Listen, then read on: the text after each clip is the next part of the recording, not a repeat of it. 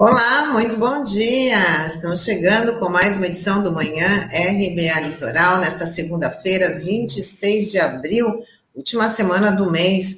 Você que nos acompanha aí pelo Dial 93.3 FM e também pelas plataformas digitais Facebook e YouTube. Junto comigo, Sandro Tadeu, Douglas Martins, muito bom dia.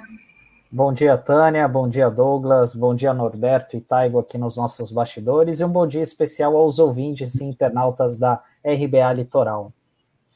Bom dia, Tânia. Bom dia, Sandro. Bom dia a você que nos acompanha no 93.3 FM, no seu dial. E bom dia a você que nos acompanha pelas plataformas digitais Facebook e YouTube. Vamos começar aqui com as nossas informações. A instalação da CPI da Covid no Senado está marcada para amanhã. Um dos alvos da comissão será o Conselho Federal de Medicina e os planos de saúde. O motivo é a propagação do tratamento precoce, que não tem eficácia comprovada contra o novo coronavírus. É, Tânia, a gente vem falando do que representa essa comissão parlamentar de inquérito no Senado Federal desde que ela foi cogitada. Não é que ela vai fazer o mundo girar ao contrário, mas tem uma particularidade nessa CPI. A quantidade de fatos que ela vai investigar que aumentam ainda mais a vulnerabilidade do governo é, Bolsonaro. Pra você ter uma ideia, né? Os temas, eu até anotei aqui, alguns dos temas que estão na pauta da CPI. Então, por exemplo, a CPI vai apurar se o governo foi negligente com o processo de aquisição e desacreditou a eficácia da Coronavac ela vai também apurar a minimização por parte do governo da gravidade da pandemia. O governo não incentivou a adoção de medidas restritivas. A CPI também vai apurar isso. O governo promoveu tratamento precoce, sem evidências científicas comprovadas. O governo retardou e negligenciou o enfrentamento à crise do Amazonas. Aliás, esse item foi o que puxou a fila, né? Mas veja só a quantidade de itens conexos a esse, como a gente tinha falado anteriormente, que iam entrar no radar da CPI. O governo não promoveu campanha de prevenção à Covid-19. Também não coordenou o enfrentamento à pandemia no âmbito nacional. Não entregou a gestão do Ministério da Saúde durante a crise, os gestores, é, aos gestores, a política consistente de combate à pandemia e militarizou o Ministério da Saúde, demorou para pagar auxílio emergencial, foi é, ineficaz né, no pagamento é, das verbas que dariam é, o combate à Covid no sistema federativo, politizou a pandemia. É algumas, são algumas das questões já formalmente inseridas na pauta da CPI que darão curso à investigação. Então você vê que, por essa perspectiva, é, a, a CPI da pandemia vai ser uma manutenção permanente, uma exposição permanente né, das impropriedades, das irregularidades, das ilegalidades, das irresponsabilidades do governo federal que remetem todas elas juntas à seguinte consideração: quantas mortes teriam sido evitadas caso isso não acontecesse? E aí é que está o problema. Aí é que está o problema. Então, a CPI da Covid se insere na pauta do debate sobre a pandemia como uma espécie de juízo prévio das atitudes do governo federal que estão todas documentadas, fartamente documentadas. E talvez seja por isso que, nesse final de semana, o presidente da República passou a, a adotar, de novo, o ataque como forma de defesa. Parecia que ele estava voltando ao mínimo de racionalidade, mas ele já arrancou a máscara com raiva e já saiu lançando os perdigotos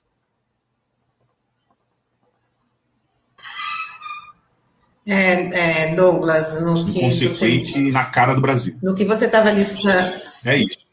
esse, esse, esse, elenco que você colocou aí de situações, o governo já espera no mínimo aí 23 acusações, né, dentro da, da, da CPI da Covid no Senado. E por isso ele também já passou fim, fim de semana mobilizando aí os ministérios que podem ter um envolvimento aí serem convocados, seus ministros serem convocados para a CPI, já para preparar a defesa do governo federal. E a estratégia é. de defesa, a gente também já tinha é, informado aqui. É tentar criar uma, uma manobra diversionista, responsabilizando estados e municípios. Não é que eles não tenham responsabilidades, não é que não tenham irregularidade, mas isso é que nem a história do combate à corrupção. Você não combate a corrupção se corrompendo. Correto? E você, a, a questão fundamental né, aqui é qual foi o papel do governo federal no combate à pandemia e, mais especificamente, o papel pessoal do chefe do Executivo Federal no combate à, pandemia. Nós estamos sempre lembrando aqui que são já inúmeros os pedidos de impeachment, né? Alguns é, mais antigos não consideravam a, a, a, pandemia, porque desde o primeiro dia né, da, em que houve, e que se iniciou esse mandato, já começou uma relação de impeachment, né, de fatos, de crimes né, que justificariam. Mas especificamente com relação à pandemia, esses crimes são mais graves porque envolvem a morte né, de milhares de brasileiros, reitero, que poderiam ser evitadas. Eu, Douglas, e tem uma coisa importante que você citou sobre impeachment. A Rosa Weber tinha dado cinco dias né, para o Arthur Lira explicar o porquê que o impeachment ainda não foi colocado em pauta. Né?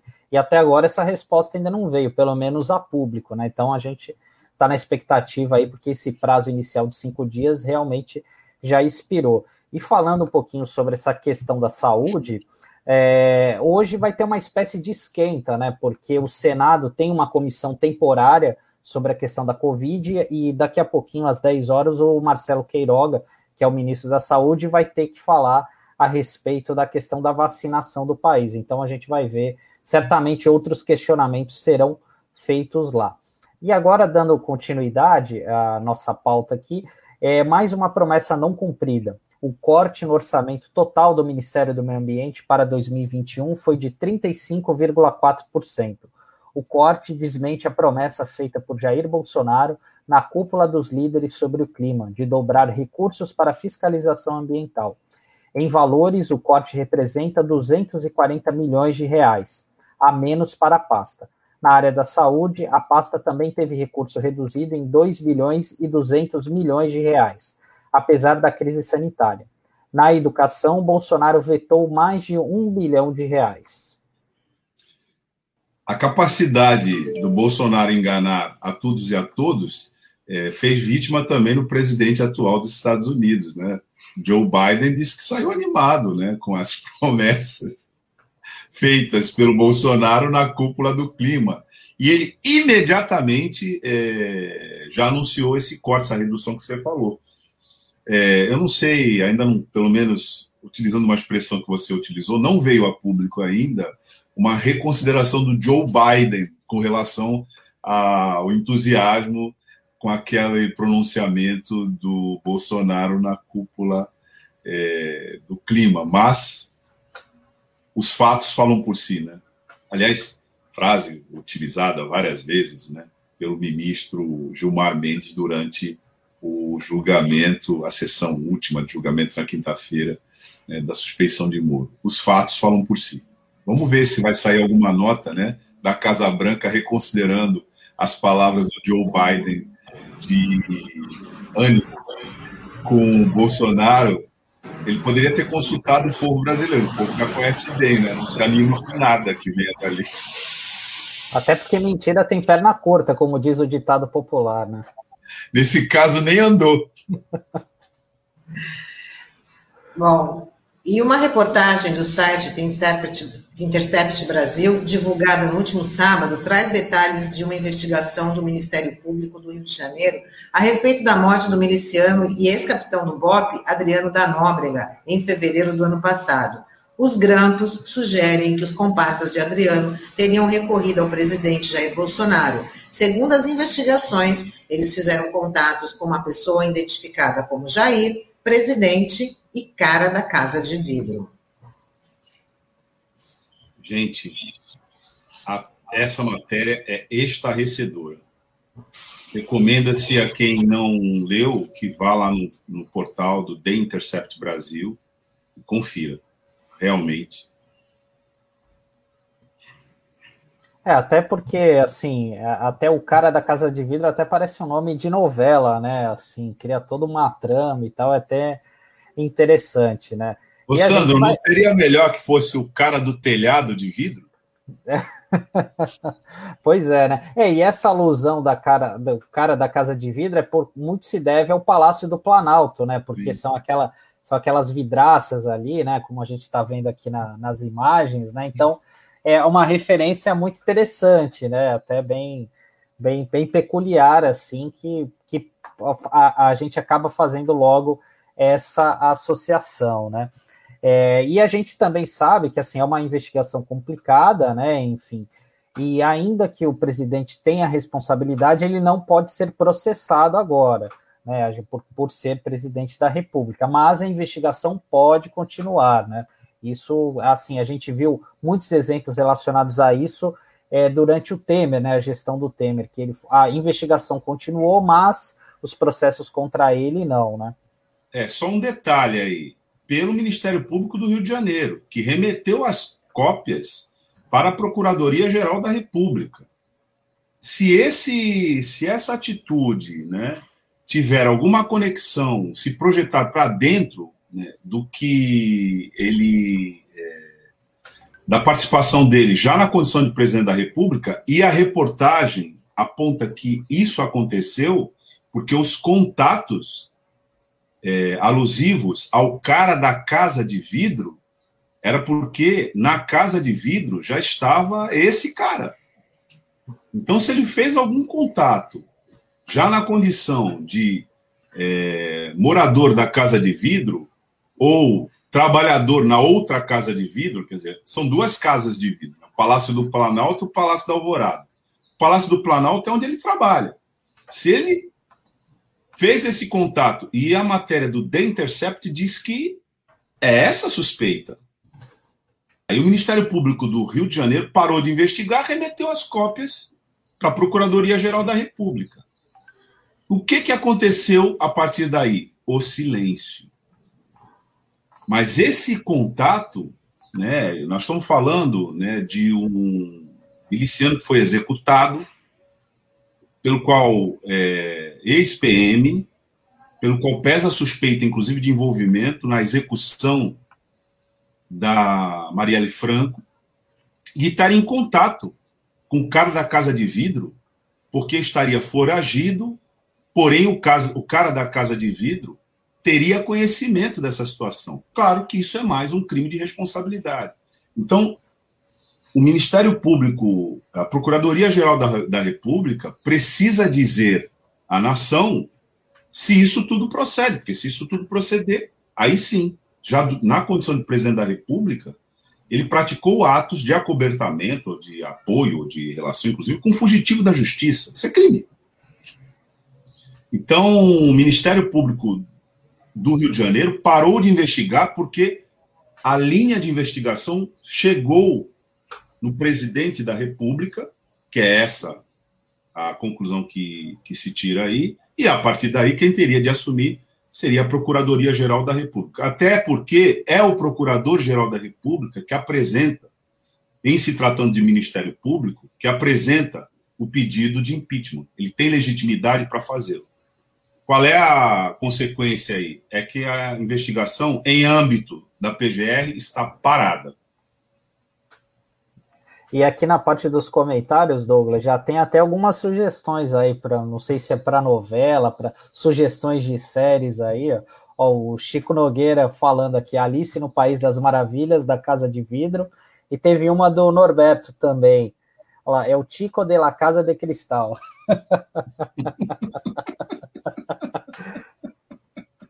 É, vamos rir, mas o negócio é trágico, né? Bom, vamos falar com o Pardal agora. Vamos colocar o Pardal aqui na nossa coluna por dentro da Previdência, porque ele vai explicar hoje se o auxílio doença vira o auxílio por incapacidade temporária, o que muda ou o que pode mudar na prática. Chamemos o Pardal.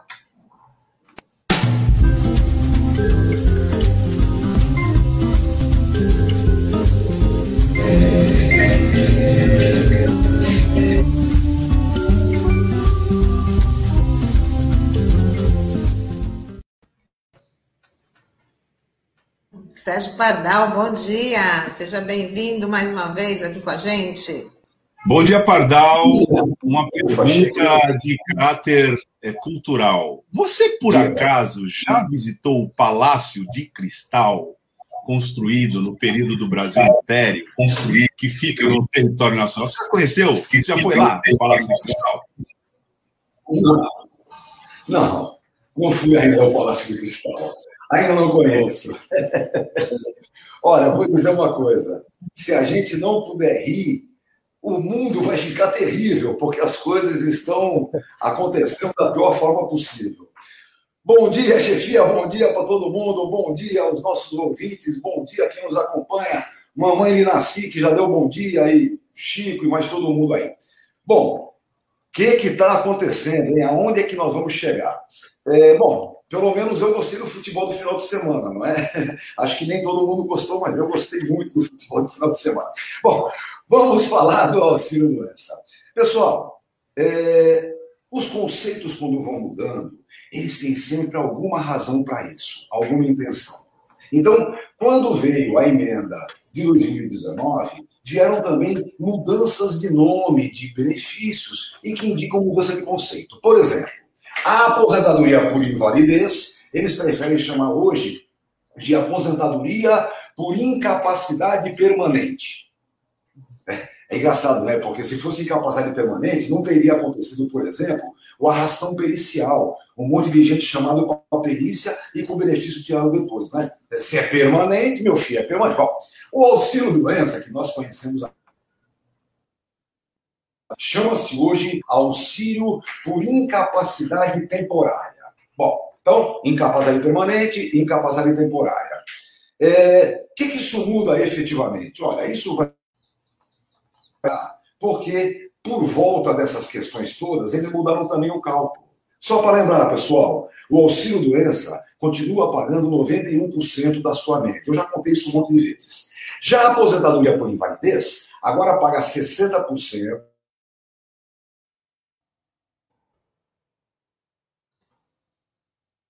Acho que o Pardal. Assim. Oi. Pardal, você está travando, está dando, acho que a sua conexão está um pouquinho complicada é hoje. Sim, mas vamos. Eu acho, vamos ver se você consegue sair e voltar. A gente segue tá. aqui numa, numa nota, a gente já te chama, só para você não ficar travando e comprometer aí a sua explicação, tá bom? Beleza, estou saindo e já volto.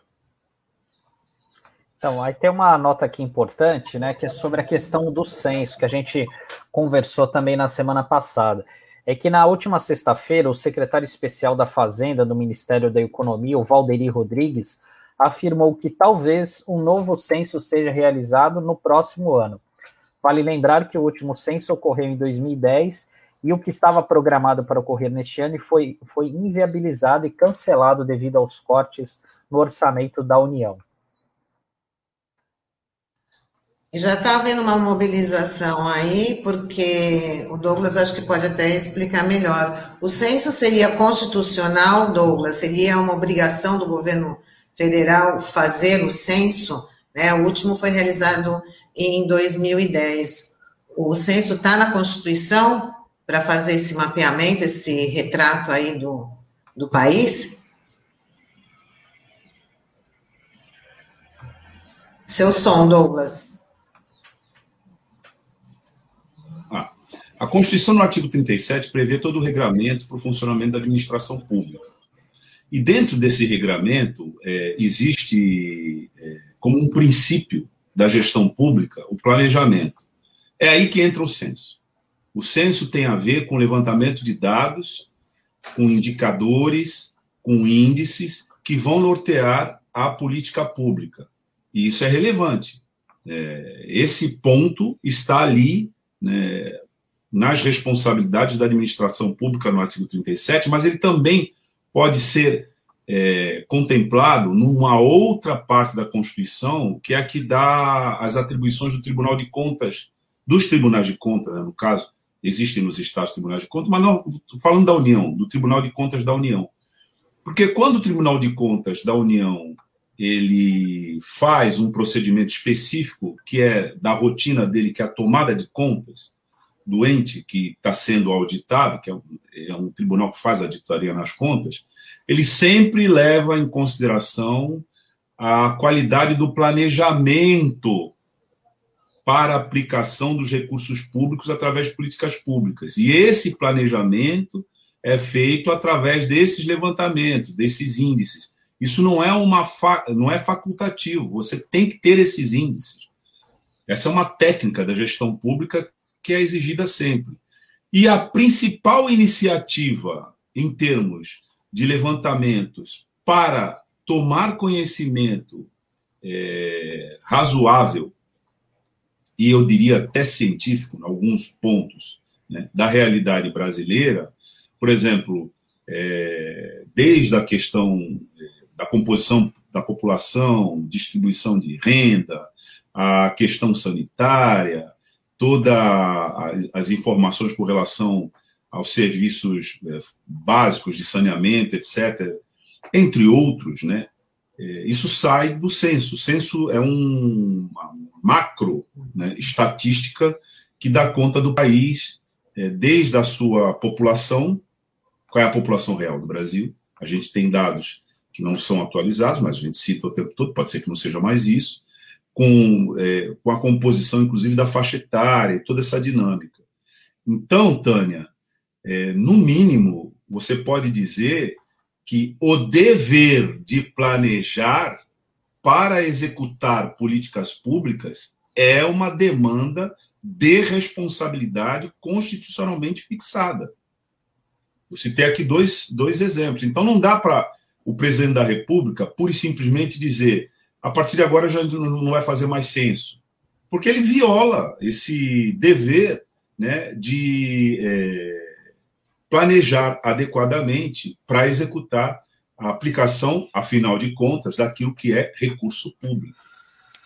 Exatamente. Vamos chamar o Pardal, o Pardal já deve estar com a conexão melhor. E só vamos dar aqui a introdução do que o Pardal estava falando, que era sobre o auxílio doença, que virou auxílio por incapacidade temporária, e o que muda aí na prática, Pardal? Ufa, hoje eu tô, tô cortado aqui, a internet não está me ajudando. Ó, é simples, o auxílio doença é, pagava 91% da sua média, enquanto a aposentadoria por invalidez pagava 100%. Além de mudar o nome, virou auxílio por incapacidade temporária e a aposentadoria por invalidez virou aposentadoria por incapacidade permanente. Além dessa mudança que é conceitual, vai dar problema depois, além disso, mudar o cálculo. A aposentadoria por invalidez agora paga 60% da média para quem tiver até 20 anos de contribuição e só acrescenta mais 2% para cada ano a partir daí. Ou seja, uma grande massa dos trabalhadores só poderia se aposentar com 60% da média. Então, a briga já começa a ficar feia. Só tem uma questãozinha importante. Para o servidor público, o auxílio doença chamava-se licença saúde. Só isso. Mas, evidentemente, que a licença saúde pagava a integralidade do salário da ativa que o trabalhador, que o servidor público tivesse no afastamento. O que, que acontece? A emenda 103 colocou lá que os regimes próprios de previdência do servidor público não podem ter no seu rol de benefícios alguma coisa parecida com auxílio doença, com licença saúde ou com benefício por incapacidade temporária. Para o servidor público, quem paga o tempo de afastamento é o ente contratante, entendeu? A prefeitura, o, governo, a, a, é, o Estado de São Paulo ou a União. Então, isso já está colocado na emenda 103. Bom, voltando para o auxílio doença do INSS, o que, que está aparecendo muito? Está aparecendo, em primeiro lugar, eles não mudaram o valor, porque a partir de um certo momento, para o INSS, é mais vantajoso aposentar por invalidez do que manter o sujeito no auxílio doença. O auxílio doença 91%, a invalidez é 60%, vai estar cheio de gente sendo aposentado por invalidez no lugar do auxílio doença. Em segundo lugar, para efetivamente o cara voltar ao trabalho, deveria haver a tal da reabilitação profissional. Lembra daquela musiquinha que falava rehab no, rehab no? Pois é, a reabilitação profissional aqui nesse país é que nem caviar na mesa do pobre. Não existe. Nunca existiu, na verdade. Então, esse é um dos grandes problemas. Não havendo é, reabilitação profissional, o auxílio doença pagando 91%, evidentemente o INSS vai estar aposentando de montão gente com 60%. Aí é que pega a ideia dos tecnocratas do Planalto. A ideia deles é fazer do auxílio doença a mesma coisa que fizeram com a licença saúde do servidor público. Como é que é? Isso mesmo. Eles querem passar para o patrão a obrigação de pagar o benefício do peão enquanto ele está afastado. Mas como? Eles arrumam uma desculpinha. Por exemplo, descontando depois das contribuições previdenciárias. O patrão se vira para pagar e depois vai descontando do que ele dever para o INSS. Essa é uma ideia que eles fazem exatamente para tirar o auxílio-doença do rol de benefícios dispostos no regime geral da Previdência Social, no INSS. Vejam, para isso eles vão precisar de emenda constitucional. Eu, particularmente, defendo que a cláusula pétrea, lá está escrito o seguinte: a Previdência deve dar garantias ao seu segurado em razão dos riscos que podem acontecer. Ó, para completar bem a, a, a intenção que eu tenho hoje, é bem simples. O, o, o regime geral de previdência, o INSS, e o regime próprio tem apenas hoje um benefício de caráter voluntário. Aquele que você programa, sabe? Que você quer. Então, esse de caráter voluntário hoje chama-se aposentadoria por idade. Eu falei semana passada que a outra aposentadoria por tempo de contribuição morreu, não existe mais. Pois bem, na aposentadoria por idade é uma questão de programar.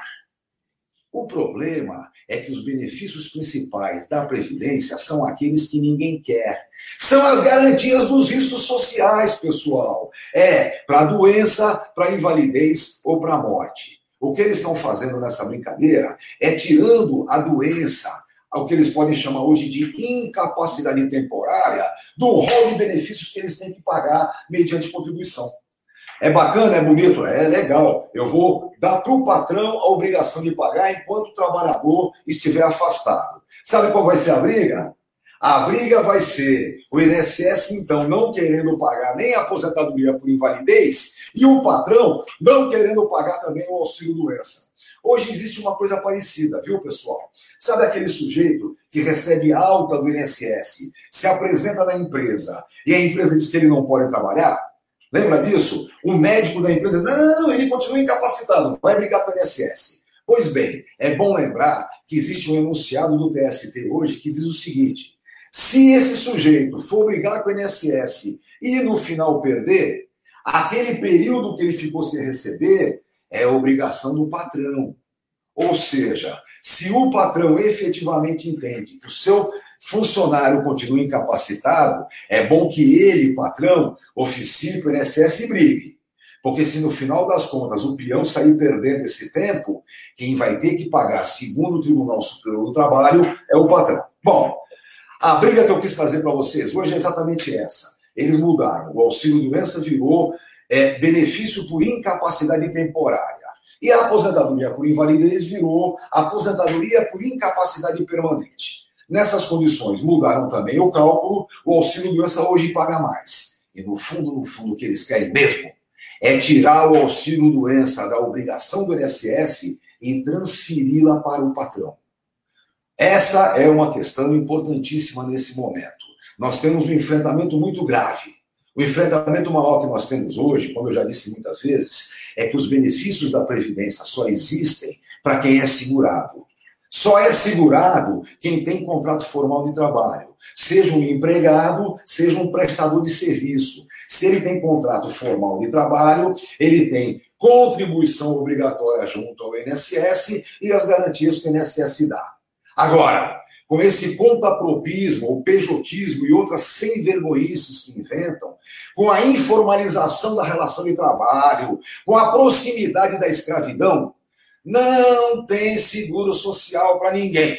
Então, vamos lembrar disso. Em primeiro lugar, temos que brigar para o retorno das condições de trabalho com alguma dignidade, contrato formal. E a partir daí, temos que brigar também pela recomposição do seguro social dos trabalhadores brasileiros, que logo, logo, daqui a dois aninhos, completa 100 anos do seu ingresso na nossa legislação com a Lei Eloy Chaves de 1923. Então, importante lembrar disso. Nesse momento, o que eu quero lembrar é que eles querem jogar o auxílio-doença para fora do INSS.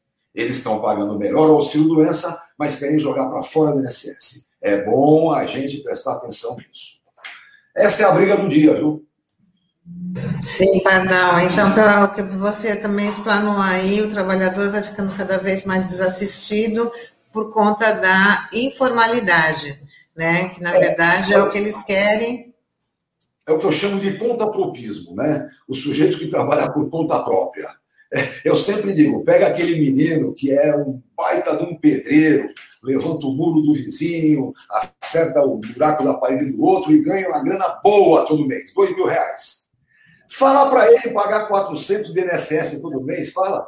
Convence o peão que ganha, junta dois mil reais no mês, a pagar 400 paus de INSS. Não, não vai conseguir, né? Ele vai dizer, hum, eu prefiro jantar. Esse é o problema. É verdade. Pardal, brigadão aí pela participação mais uma vez, sempre esclarecedora. A gente te aguarda na semana que vem. Desejar para você uma ótima semana. Com certeza. Beijos para todo mundo e até a semana que vem. Valeu, valeu. Valeu, Pardal. Tchau, tchau. tchau. Bom, e hoje a gente vai conversar com o André Constantini, né? O André Constantini é ex-diácono da Igreja Universal do Reino de Deus ele foi fundador do movimento, ele é fundador do movimento A Favela Não Se Cala, dirigente da Associação de Moradores do Morro da Babilônia, lá no Rio de Janeiro, e é colunista do Portal 247 e ativista social. Vamos conversar um pouco sobre é, movimentos sociais e resistência popular né, a essa política que nós estamos vendo aí com ele. Vamos embarcar o André Constantino para conversar com ele.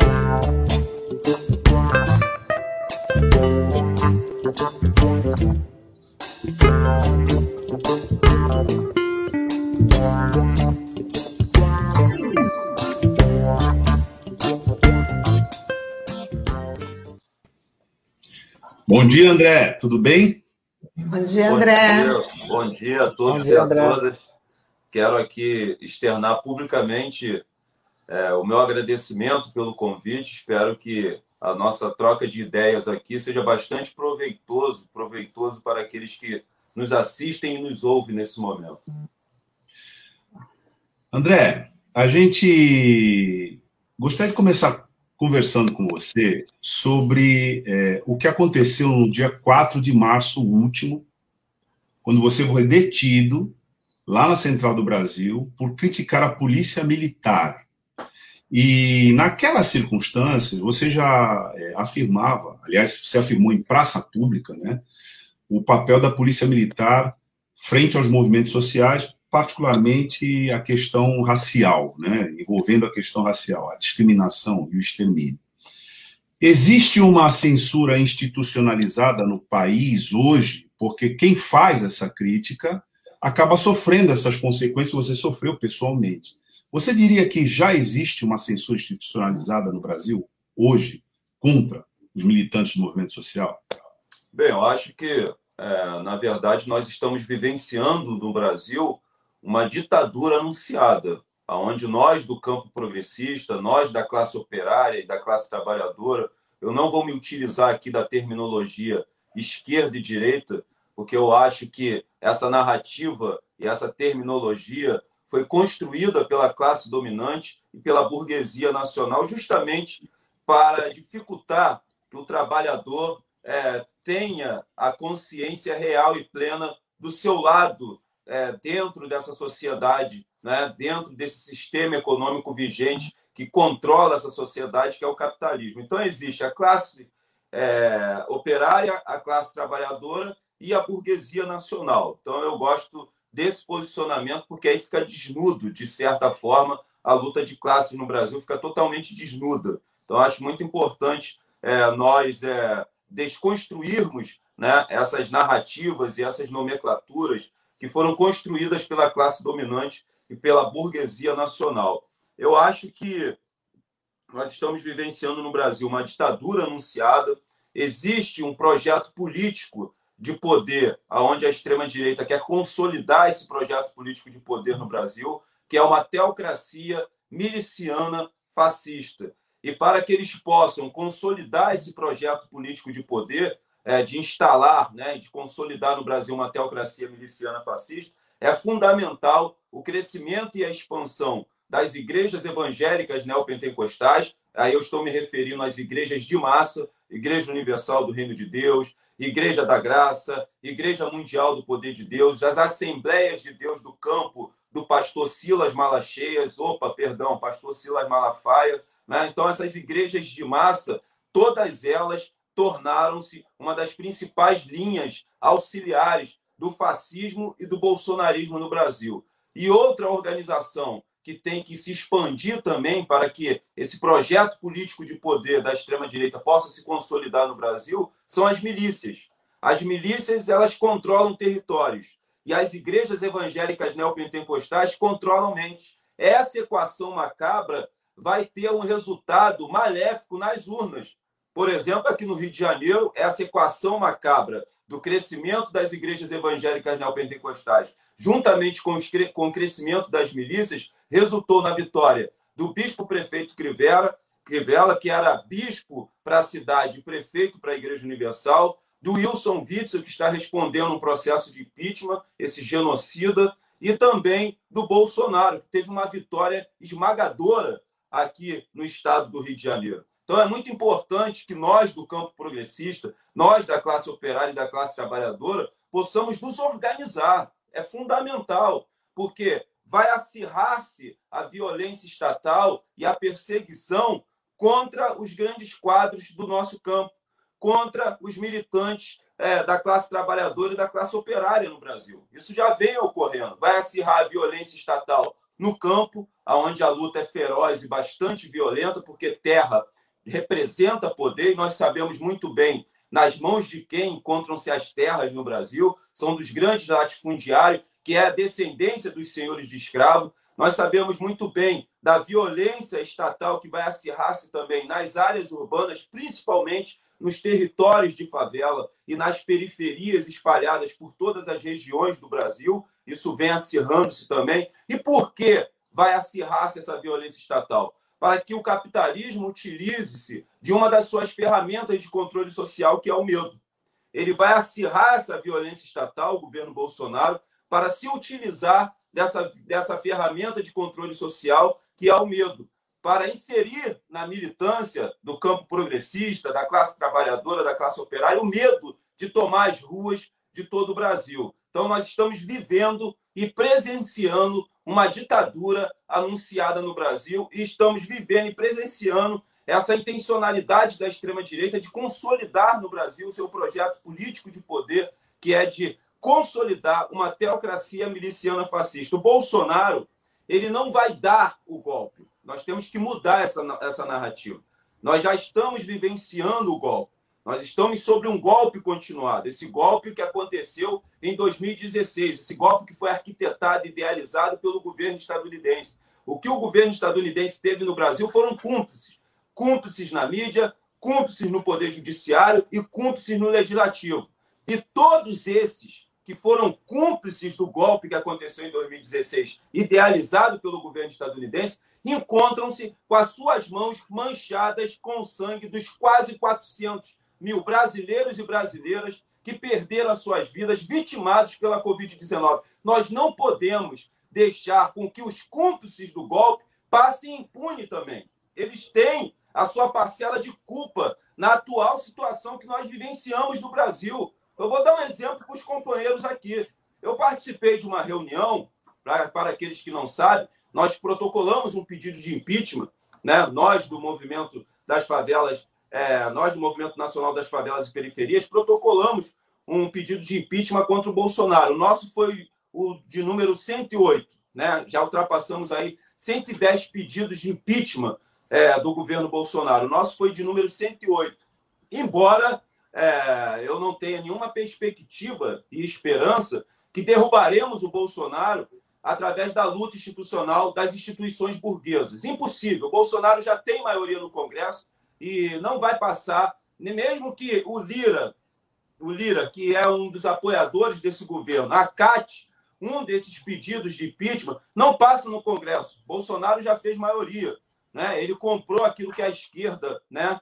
É, é o campo progressista, a classe operária e a classe trabalhadora chama de centrão, que é tudo representante da burguesia, centro-direita, centro-esquerda, todos eles representam no Congresso Nacional os interesses da burguesia nacional. E ele comprou né, parte desses que representam é, os interesses da burguesia nacional e fez maioria né, na Câmara Federal. Não tenho nenhuma perspectiva. Agora, existia um simbolismo nesse protocolo de impeachment que nós realizamos. Foi a primeira vez que esse segmento da sociedade, que é marginalizado, criminalizado, é, se organizou através de seus coletivos e movimentos para protocolar um pedido de impeachment. Então, existia todo um simbolismo, por isso que nós é, quisemos ali é, protocolar o pedido de impeachment.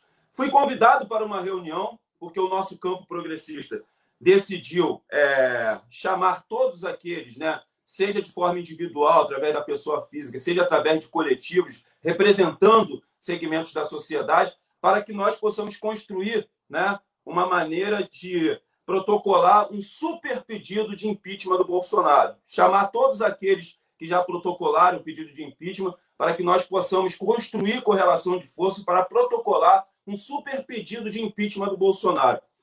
Para minha surpresa, companheiros e companheiras e camaradas, quando eu chego na live, aconteceu uma super live, é, eu presenciei é, pessoas não gratas nessa live. Entre elas, Joyce Heisman, é, Alexandre Frota e o Kim, né? A Kim Kataguiri, eu acho o nome dele, do MBL. E essas pessoas que são cúmplices do golpe, apoiadores do golpe, que jogaram o país nessa lama, foram convidados pelo nosso campo. Foram convidados pelo nosso campo. Então, assim, foi um desprazer participar dessa super live. Foi um desprazer participar dessa plenária.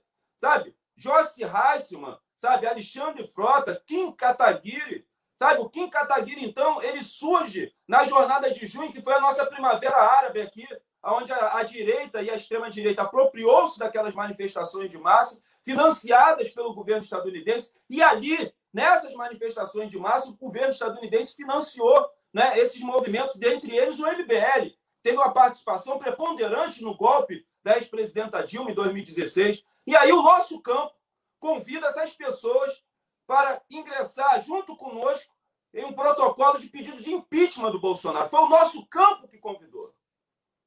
Companheiros e camaradas, não dá. Não dá. Não dá. Não dá. De boa, não dá. Não dá para presenciar isso e ficar calado. Eu continuei participando da reunião, fiz a minha fala, mas me senti extremamente incomodado, porque os cúmplices do golpe não podem sair impunes, porque eles também têm uma parcela de responsabilidade nisso que acontece hoje aqui no Brasil. Porque nós precisamos nos recordar que tudo iniciou-se no mensalão. Foi ali que começou. Né? O mensalão foi uma estratégia criada pelos que representam os interesses da burguesia nacional para fragilizar e desidratar o governo do PT. Não conseguiram. Nós conseguimos André. a eleição. Mas ali começa um processo de judicialização na política que vem se consolidar com a organização criminosa que é a Lava Jato, que foi pensada, idealizada pelo governo estadunidense. Então não dá para se aliar com golpista. Não dá. Da André, minha parte, não. Com relação a essa observação que você está fazendo, eles estariam tentando é, apagar os rastros da trajetória deles no golpe a partir de agora, e isso teria a ver com, por exemplo, um enfraquecimento é, do bolsonarismo no contexto atual, uma espécie de isolamento? Como é que você avalia isso, André? Olha, companheiro, quando o barco está afundando, o que, que acontece com os ratos? Eles pulam do barco. É isso que está acontecendo. O navio está afundando, está naufragando, eles estão pulando do barco. Estão pulando e estão querendo dar uma de isentão, né? com aquele discurso do Luciano Huck. Ah, não vamos olhar para o retrovisor, vamos olhar para frente, vamos construir uma ponte. Ponte porra nenhuma, você quer construir ponte em cima de mais de 470 mil corpos que vocês, vocês golpistas, ajudaram a construir essa ponte. Vocês, golpistas, tiveram uma participação preponderante no golpe de 2016. Aí vocês querem é, se isentar né, da responsabilidade de vocês, vocês que cobram autocrítica do PT cotidianamente. Não dá, pessoal, não dá para se aliar com golpista, não dá para se aliar com aqueles que representam os interesses da burguesia nacional, da classe dominante, não dá mais. Não dá mais, isso não dá certo. Isso não dá certo. Nós já nos aliançamos com ele em 2002, quando Lula escreve a carta aos brasileiros, que na verdade foi uma carta para a burguesia nacional, para a classe dominante, para acalmá-los, para que Lula tivesse condições de ter governabilidade. Né? Os banqueiros nunca lucraram tanto, né? a mídia nunca lucrou tanto. Infelizmente, parte dos militantes do nosso partido acreditaram nessa conciliação, como se fosse possível se conciliar com a burguesia nacional, com a classe dominante, com a mídia empresarial burguesa, dando botas do interesse do governo estadunidense. Fomos golpeados em 2016. Porque dentro da democracia burguesa existe uma esfera de ação aonde o campo progressista pode ir. Eles demilitam, sabe, essa, essa nossa esfera de ação. Se nós ousarmos ultrapassar essa esfera de ação que é delimitada pelo sistema capitalista, eles nos golpeiam. Foi assim com o Django e foi assim com a ex-presidenta Dilma. Quando, ao acharmos o pré-sal, uma das maiores riquezas existentes no nosso solo, o que a ex-presidenta Dilma fez? Ela sanciona uma lei onde destina 75% dos royalties extraídos do pré-sal seriam destinados à educação, projeto de nação. Nenhuma nação se desenvolveu socialmente e economicamente sem investimento na educação. Educação não é custo, não é gasto, é investimento e os outros 25% seriam destinados à saúde. O que o governo estadunidense fez? Quem esse paísinho de terceiro mundo acha que é para se utilizar das suas riquezas e recursos naturais para levar benfeitoria para o seu povo? Golpe. Né? O governo estadunidense organiza né, o golpe em o seu solo, tem os seus cúmplices aqui, fomos golpeados em 2016. Então, existe uma delimitação e se nós ousarmos ultrapassar essa delimitação que foi delimitada pelo sistema capitalista, eles sempre irão nos golpear. André Constantino, então, o que nós precisamos fazer? Construir correlação de força fora das instituições burguesas, continuar fazendo a luta por dentro das instituições burguesas, é o que tem para hoje. Nós precisamos realizar essa luta, mas construindo uma correlação de força junto à classe operária e à classe trabalhadora, organizando a classe operária e a classe trabalhadora, para que nós possamos, uma vez consolidada a correlação de força necessária, golpearmos o capitalismo e destruirmos as, as, as instituições burguesas, a democracia burguesa e o Estado burguês. Porque toda vez que a gente vai falar de violência, a gente vai falar de economia, a gente não fala do Estado. É como se o Estado fosse algo abstrato. Só que o Estado ele é gerido por governos. Mas o Estado ele existe. O Estado está aí. E o Estado ele não é neutro, deveria. Mas o Estado ele existe dentro das suas esferas e estrutura de poder para realizar a manutenção do sistema econômico vigente, que é o capitalismo. Então, assim, André. Assim, a gente não pode nutrir ilusões que nós iremos construir uma revolução socialista por dentro das instituições burguesas, por dentro da democracia burguesa e por dentro do Estado burguês. Nós temos é que elevar a consciência de classe, da classe operária e da classe trabalhadora, para construir essa correlação de força, e aí nós temos que ter inserção em todos os segmentos da sociedade, nas polícias, no exército, é, dentro da classe média, dentro dos varejistas de drogas, para construirmos essa correlação de forças e aí sim enfrentarmos o capitalismo tete a tete e destruir esse sistema. Sistemas não se reformam, sistemas se destroem com revoluções e não vai se dar pela via pacífica e sim pela violência, com muito derramamento de sangue do lado de lá. Porque o derramamento de sangue do lado de cá já acontece há 500 anos, do povo negro e com os povos originários indígenas. Eu fico indignado quando a esquerda fica consternada quando eu falo que a revolução vai ser pela via armada e pela violência. Mas é assim porque a história nos conta. André, é, bom dia. Obrigado por você estar participando do nosso programa. É, eu queria te perguntar sobre essa questão das igrejas evangélicas, né? Nessa influência nas comunidades do Rio de Janeiro, né? É, na tua avaliação, até que ponto a presença delas acaba atrapalhando esse projeto, né? De fazer essa resistência, dessa consciência que a gente deveria ter, né? Enfim, para criar essa resistência contra o que está aí, né? Contra e uma segunda questão, até por curiosidade, é, você, é, o Douglas aqui na introdução falou que você foi da Universal, é, enfim. Queria saber como é que você chegou na Universal e como é que foi esse teu rompimento. Eu acho que é bacana você falar um pouquinho sobre isso também. Tá, sim. É, antes, só queria responder a primeira pergunta, acabou que eu desviei um pouco dela, relacionada à, à prisão arbitrária que eu sofri. Nós estávamos em um ato na Praça da Cinelândia, é, junto aos camelôs, já que o prefeito Eduardo Paes enviou para a Câmara Municipal um projeto de lei onde ele visa armar a Guarda Municipal, e é óbvio que nós somos contrário ao armamento da Guarda Municipal nesse momento. Nesse momento, nós é, queremos exigir né, da Prefeitura políticas é, no campo social, né? a, a construção é, de um auxílio emergencial social. Né? O Rio de Janeiro está agonizando né, tanto no município quanto no Estado. É, o que vai trazer de benefício para a sociedade carioca o armamento da Guarda Municipal. E o que está escondido por detrás dessa intencionalidade do prefeito Eduardo Paes em armar a Guarda Municipal? É justamente o fortalecimento das milícias. Que é importante que vocês saibam que a maioria das armas existentes nas mãos dos varejistas de drogas, aqui nós temos três facções, terceiro comando puro, comando vermelho e ADA, e das milícias, e nós temos a quinta facção, que é a facção mais nociva e mais letal, que é a facção instituição Polícia Militar, porque sem ela não ocorreria o tráfico de drogas aqui nas favelas cariocas. Sabe, o mesmo camburão que carrega o corpo sem vida, preto sem vida, é o mesmo que traz as armas e as drogas para as favelas. Né? Aqui no Rio de Janeiro, para vocês terem uma noção, a Polícia Militar tem uma tabela. Tá? Isso foi apreendido pela Polícia Civil, uma tabela. O que a Polícia Militar faz? Ela realiza uma mega operação e realiza a apreensão, vamos dar um exemplo, de 50 fuzis e de uma tonelada de cocaína.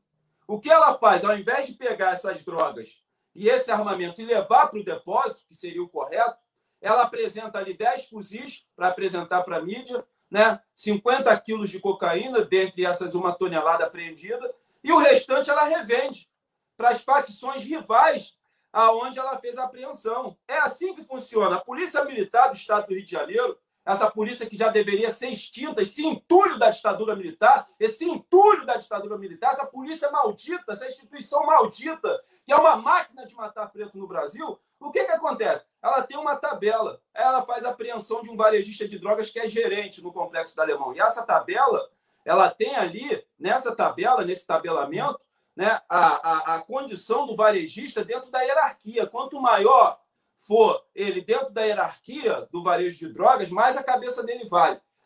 A polícia faz a apreensão de um varejista de drogas gerente do complexo do Alemão, controlada pelo Comando Vermelho. O que, a polícia faz? Em vez de levar e conduzi-lo para a delegacia, não.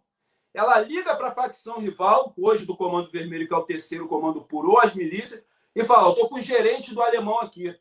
Eu quero 100 mil pela cabeça dele. Os caras falam, gente banca, vamos pagar.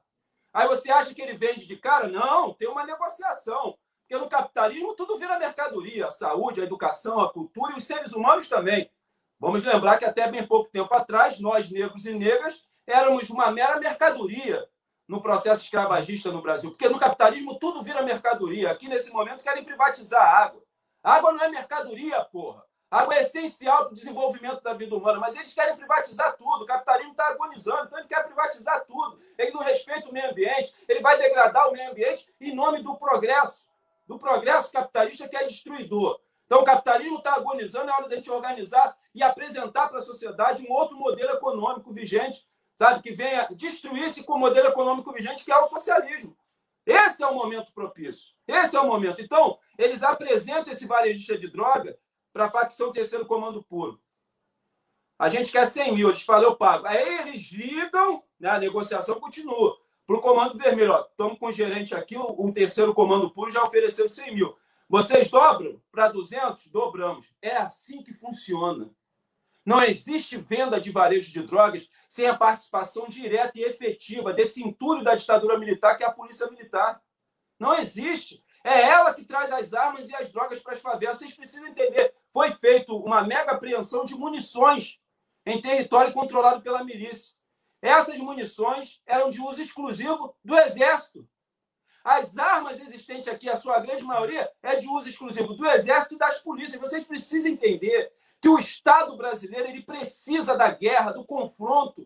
Quanto mais facções, melhor. Quanto mais confrontos para a, a, o controle territorial, é melhor, porque você nutre e alimenta essa estrutura de corrupção existente dentro do Estado no seu braço armado. Então, a maioria das munições, das armas existentes nos territórios de favela, seja controlado pela milícia, pelo ADA, pelo TCP, pelo Comando Vermelho, pelo PCC, são de uso exclusivos do Exército. Então, o varejista de drogas ele precisa da paz para vender.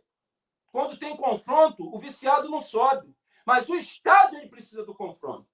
Porque quanto mais confronto, mais se desvia armas. É assim que funciona o problema da polícia militar. Tem gente do nosso campo que representa a classe trabalhadora e a classe operária, que tem essa ilusão de que você vai construir uma polícia cidadã. Nunca, jamais, em tempo e hipótese alguma, porque o problema da polícia não está na academia. Lá eles têm aula de sociologia e de história. O problema está quando o policial sai da academia e ele se depara com uma estrutura de corrupção consolidada, que vai desde o guarda da esquina, que deixa um carro irregular passar para receber um arrego de 50 reais, até os comandantes de batalhão aqui no Rio de Janeiro, parceiro, que recebe milhões o tráfico rolar solto na favela. Essa é a nossa realidade. A realidade do Rio de Janeiro é essa. É um processo de mexicanização. O Estado controla muitos poucos territórios. E o Estado não quer enfrentar essas facções porque esses territórios tornaram-se currais eleitorais. Aí o que, que o Estado faz? Em vez de enfrentar, ele negocia. Essa é a nossa realidade. Então, assim, ser militante no Rio de Janeiro, você tem que ter culhão, porra. Tu pode morrer a qualquer momento. Qualquer momento, se eu morrer aí, fique sabendo que foi a milícia, ou foi o varejista, ou foi a polícia. E não é só morrer de tiro ou picotado, como eles fazem aqui, joga dentro do latão que não acha o corpo, vira cinza. Eu posso cair da escada. Eu posso cair dentro de um bueiro. Então, assim, na ditadura militar, muitos companheiros morreram assim, com essas mortes estranhas. Então, essa é a realidade. Agora, eu decidi denunciar isso. Alguém tem que denunciar, ainda que isso custe a minha vida. Sabe? Eu tenho a coragem e a ousadia para denunciar, porque eu não tenho tempo para ter medo. Eu não vou ser um espectador da barbárie, como parte do nosso campo tornou-se. Está aí quase 400 mil brasileiros mortos e a esquerda reclusa dentro de casa com esse discurso que é uma falácia do isolamento social. Como se a classe operária e a classe trabalhadora pudesse realizar o isolamento social, tivesse o privilégio de trabalhar de home office. Essas pessoas conhecem a realidade da favela, elas vivem dentro de um incômodo, porra. A gente tem que tomar a forma de derrubar o Bolsonaro. Muita gente canalha que amigo no nosso meio, pô. Então, o que eu quero dizer para vocês da minha prisão é que a ditadura acabou para uma parte da sociedade. Para nós, pretos, pobres, favelados e periféricos, nunca acabou. Os porões da ditadura militar continuam dentro dos matagais, dentro das, dos barracos abandonados, porque essa polícia que recebeu técnica de treinamento de tortura do FBI e da CIA ela acabou de exercer é, esse tipo de tortura sobre alguns corpos, que eram os estudantes da classe média branca, né, a classe média branca intelectual que fez a luta contra a ditadura. Agora, ela continua exercendo essas técnicas de tortura sobre os corpos pretos e dentro das favelas e periferias. Então, ditadura, para nós favelados, nunca acabou. Democracia, desconhecemos. Estado de Direito não existe aqui. Aqui o, o policial é o promotor, é o juiz, é ele que manda, porra. Isso tem que acabar. André. É a, voz, é a voz desse povo sofrido, por isso que eu não vou ser dócil. Por isso que eu não vou ser aqui bonzinho. Por isso que eu não vou recitar porra de poesia, nada. Eu estou trazendo uma voz que está entalada no peito desse povo há 500 anos. E eu tenho a coragem para denunciar isso que acontece aqui no Rio de Janeiro e em várias regiões do Brasil. André, ainda pegando é, carona você acabou de de falar, de explanar. A gente tem algumas, algumas interações, eu vou ler, mas depois eu também queria fazer uma pergunta. É a, a Carmen Sueli Janesini fala, André, concordo com você. É, a Sandra de Amorinho do Corisco, muito grave, esse rapaz precisa de segurança. Tem mais uma. A Dulce Maria Martins de Souza Pereira, bom dia. Adoro escutar gente jovem, de esquerda inteligente. Arrasou. Parabéns à RBA Litoral. Aí te elogiando, André. Obrigado. Beto Arantes, o PT tem que parar de dormir com o inimigo, chega desse republicanismo errado, fora golpistas. Concordando com, com o que o André colocou aí. Pronto, não passamos pano para golpista. A Rosa Neoft. E o Marcos Robert, sem sombra de dúvidas, também concordando com, com as palavras do André. E o Ricardo Andrade, bom dia para quem vai assistir uma das novas e maiores lideranças que surgiram no, no PT, André Constantini, te elogiando aí. André, você falou aí dessa, dessa realidade, o Luizinho Barbosa também fala, salve, salve, povo de luta, Pergunta para o meu amigo André o que levou ele a deixar de ser pastor e virar uma grande militante de esquerda. Um grande abraço do Luizinho Barbosa e fora Bolsonaro.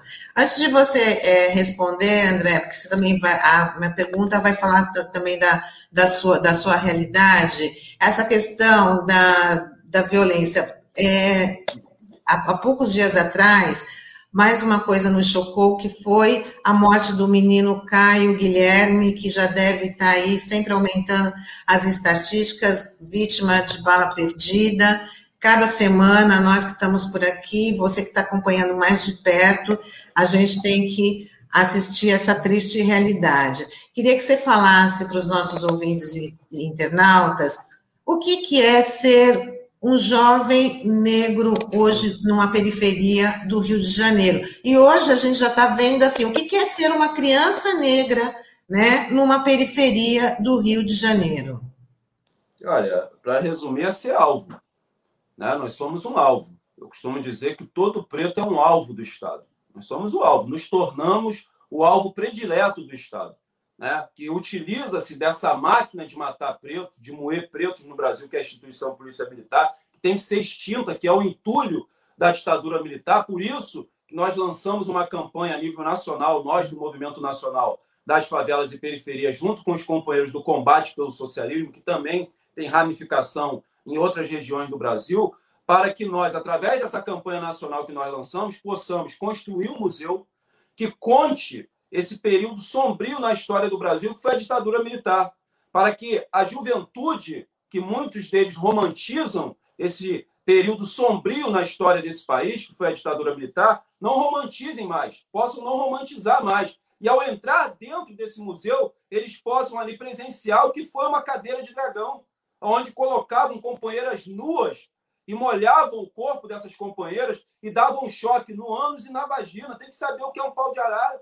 Eles têm que saber o que os companheiros e companheiras sofreram com a tortura. Quantos desaparecidos da ditadura militar continuam desaparecidos até hoje, onde seus entes queridos não tiveram né, o conforto de enterrar os seus mortos e continuam à procura dos seus mortos. Então, é muito importante a construção desse museu para que nós possamos realizar o que foi realizado na Alemanha, que depois de vencer o nazismo, todos os campos de concentração não foram destruídos eles se mantêm de pé e tornaram-se museu, sabe? Para que as pessoas tenham vergonha desse período terrível e tenebroso que foi o nazismo na Alemanha. Tem que acontecer o mesmo aqui. E nessa mesma campanha, nós estamos exigindo punição para os algozes e torturadores da ditadura. Ah, André, mas tem poucos vivos. Os canalhas também envelhecem e merecem e devem ser punidos, como aconteceu no Chile e na Argentina. Os algozes e torturadores da ditadura não podem tornar-se nome de ruas, de avenidas, de praça, ganhar bustos e estátuas. Hoje está no governo, como hoje no governo Bolsonaro, são mais de 11 mil militares. Nem na época da ditadura militar existia tanto militar ocupando espaço dentro do governo. 11 mil militares, lugar de militar nos quartéis. É defendendo as nossas fronteiras e defendendo as nossas riquezas e recursos naturais e não as entregando, como esses militares entreguistas estão fazendo. Então, nós estamos nessa campanha que é muito importante. O Brasil tem dois problemas mal resolvidos que ele precisa resolver para a gente consolidar uma democracia que seja plena. Embora eu tenha certeza que no sistema econômico vigente, que é o capitalismo, jamais teremos uma democracia plena. Em qualquer parte do mundo onde o sistema econômico vigente que rege a nação é o capitalismo, é impossível existir uma democracia plena. Então, o Brasil precisa resolver dois problemas mal resolvidos: o da escravidão, que eu posso ser convidado outra vez aqui só para falar disso, e o da ditadura militar.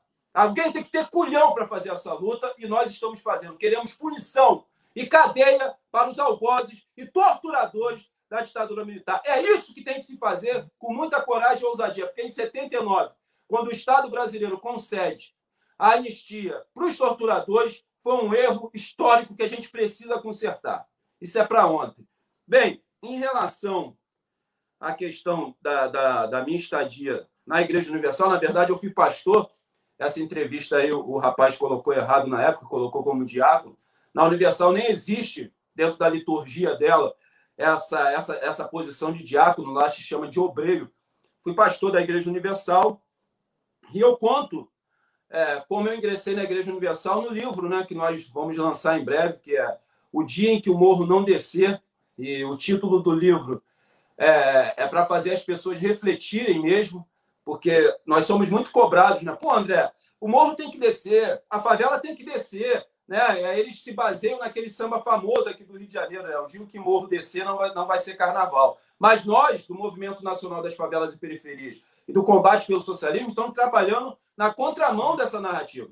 Nós estamos trabalhando para elevar a consciência de classe, da classe operária e da classe trabalhadora que vive e mora nesses territórios, para que eles entendam se o trabalhador tudo produz, tudo lhe pertence. Para que eles entendam que o dia que eles cruzarem os braços, a cidade, o Estado o Brasil para. Que o capitalismo precisa comprar a sua força de trabalho hoje no Brasil quase escrava, depois da reforma trabalhista que retirou mais de 100 direitos trabalhistas da classe operária e da classe trabalhadora. Essa contra-reforma precisa cair, né? tanto ela contra a reforma da Previdência, como a reforma administrativa, que visa destruir o funcionalismo público para aprofundar os processos é, de privatização no Brasil. Então, nós estamos trabalhando no sentido inverso. É para que a classe trabalhadora entenda que a sua força está em parar os meios de produção do modo capitalista aqui no Brasil. Então, nós estamos trabalhando a fundo, por isso, o nome do título do livro é O Dia em que o Morro não descer, e essa é a nossa proposta, junto à classe trabalhadora e à classe operária. Então, eu conto um pouco da minha estadia na Igreja Universal, que é uma empresa. Eu recebi um salário, né? eu, eu trabalhava sete dias por semana, eu fazia reuniões sete, dez, quinze, 19 horas. O pastor na Igreja Universal, antes de ele tornar-se pastor, ele tem que abandonar o seu emprego, ele larga tudo e vai tornar-se um pastor e viver exclusivamente para os interesses da instituição Igreja Universal do Reino de Deus. Eu entrei lá depois do assassinato do meu pai. Meu pai era varejista de drogas no Vidigal. Ele foi morto pelos seus comparsas e isso me desestabilizou muito. Eu era uma pessoa muito violenta, porque eu presenciei a violência doméstica dentro do meu lar a minha infância, a minha adolescência inteira. Meu pai batia muito na minha mãe e isso me tornou uma pessoa muito violenta. Eu passei a acreditar que tudo se resolvia à base da violência. Então, eu, eu, eu presenciava aquela violência doméstica e eu levei essa violência que eu aprendi dentro de casa para as ruas. E chegou um determinado momento que eu tive que jogar aquilo para fora. Eu ingressei em torcida organizada, baile de briga de corredor. E quando meu pai foi assassinado, aí eu ingresso na Igreja Universal, bastante desiludido, desesperançoso. E como eu sou muito empenhado naquilo que eu faço, eu fui, me tornei obreiro e depois me tornei um pastor. E quando eu fui para de trás dos bastidores, que eu fui entender como funciona a Igreja Universal. Quando você falar de igreja neopentecostal, você tem que colocar a Igreja Universal um nível acima das demais. A Igreja Universal ela tem um partido político, que é o PRB. A Igreja Universal tem um jornal de maior circulação no Brasil, a Folha Universal, para vocês que não sabem. A Igreja Universal tem uma emissora de televisão que é a maior repetidora né, é a maior emissora do Brasil, né, a mais famosa e mais poderosa é a Globo, mas a maior emissora desse país é a Rede Record de Televisão. A Igreja Universal tem banco, a Igreja Universal tem uma série é, de terrenos e de imóveis e ela está espalhada por quase todo o Brasil. É uma empresa onde a sua, sua fonte de lucro não vem só do dízimo da oferta, mas vem da lavagem de dinheiro. Ali lava-se dinheiro do jogo do bicho, é, do tráfico, das milícias e de dinheiro desviado da política. Por isso que eu digo para vocês, sem medo de errar, se o Estado brasileiro burguês ele não tem nenhuma intencionalidade, não criar ferramentas para conter o avanço econômico das igrejas, que vem dos dízimos das ofertas, da lavagem de dinheiro que acontece ali, e das milícias, que o seu é, crescimento econômico vem da venda de gás, venda de água, gato net, é, grilagem de terra, construção civil e a taxa que eles cobram. Essas duas organizações, que são principais linhas auxiliar do fascismo e do bolsonarismo, tornar-se-ão daqui a duas décadas a maior força política desse país. Escrevam o que eu estou lhe falando. Agora, não enfrentaremos e destruiremos essas duas organizações com nota de repúdio, nem fazendo live. Tem que ter organização, tem que construir os comitês de autodefesa. André, como que acaba a violência no Brasil? Extinguindo a polícia. Mas quem vai fazer a segurança? Os comitês de autodefesa. É isso que nós defendemos. Nós não só apresentamos o problema, nós também apresentamos solução. Outra coisa, para amenizar a violência dentro dos territórios de favela, acabar com essa política do proibicionismo. Ninguém está morrendo pela utilização de drogas, mas o proibicionismo está matando. Porque o proibicionismo ele anda lado a lado com essa política equivocada de guerra às drogas que foi importada dos Estados Unidos com a tolerância zero, que aconteceu é, em Nova York, na cidade de Nova York. Então, nós precisamos fazer uma discussão central. Primeiro, extinguir, abolir a lei antidrogas, que infelizmente essa lei foi construída no governo Lula.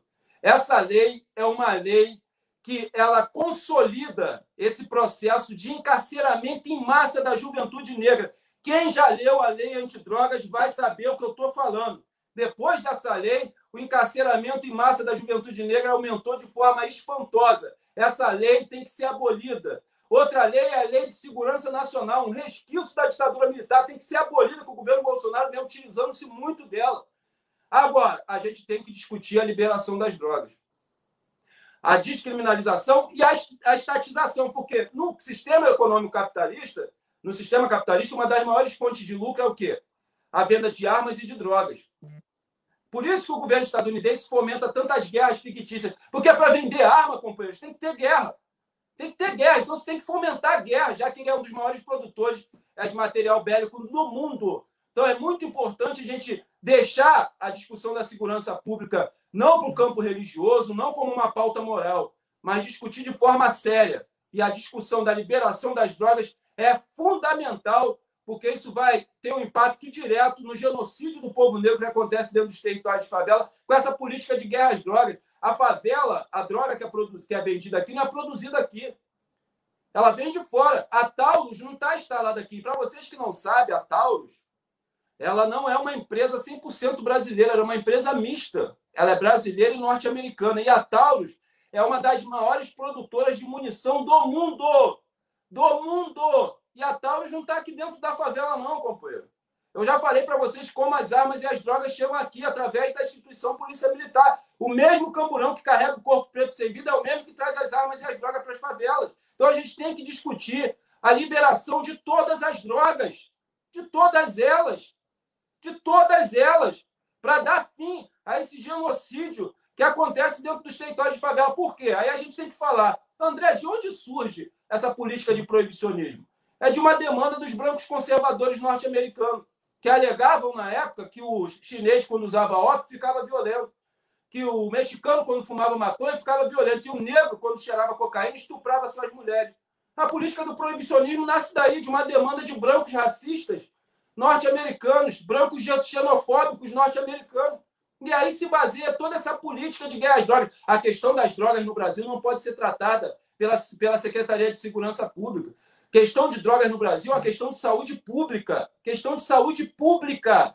É assim que tem que ser tratada a questão das drogas. Eu queria muito que o Estado e a mídia tratassem a questão das drogas como eles trataram o Fábio Assunção, que é um homem branco de olhos azuis, cheio de privilégios, como uma questão de saúde pública. Hoje ele está recuperado. Mas não é assim que eles tratam os milhões e milhões de negros que estão espalhados pelas cracolândias em várias regiões do Brasil. Ele é tiro, porrada e bomba é tratado como, como, como questão de polícia, não é. É uma questão de saúde pública. É assim que tem que ser tratado a questão das drogas. Então, é fundamental para gente,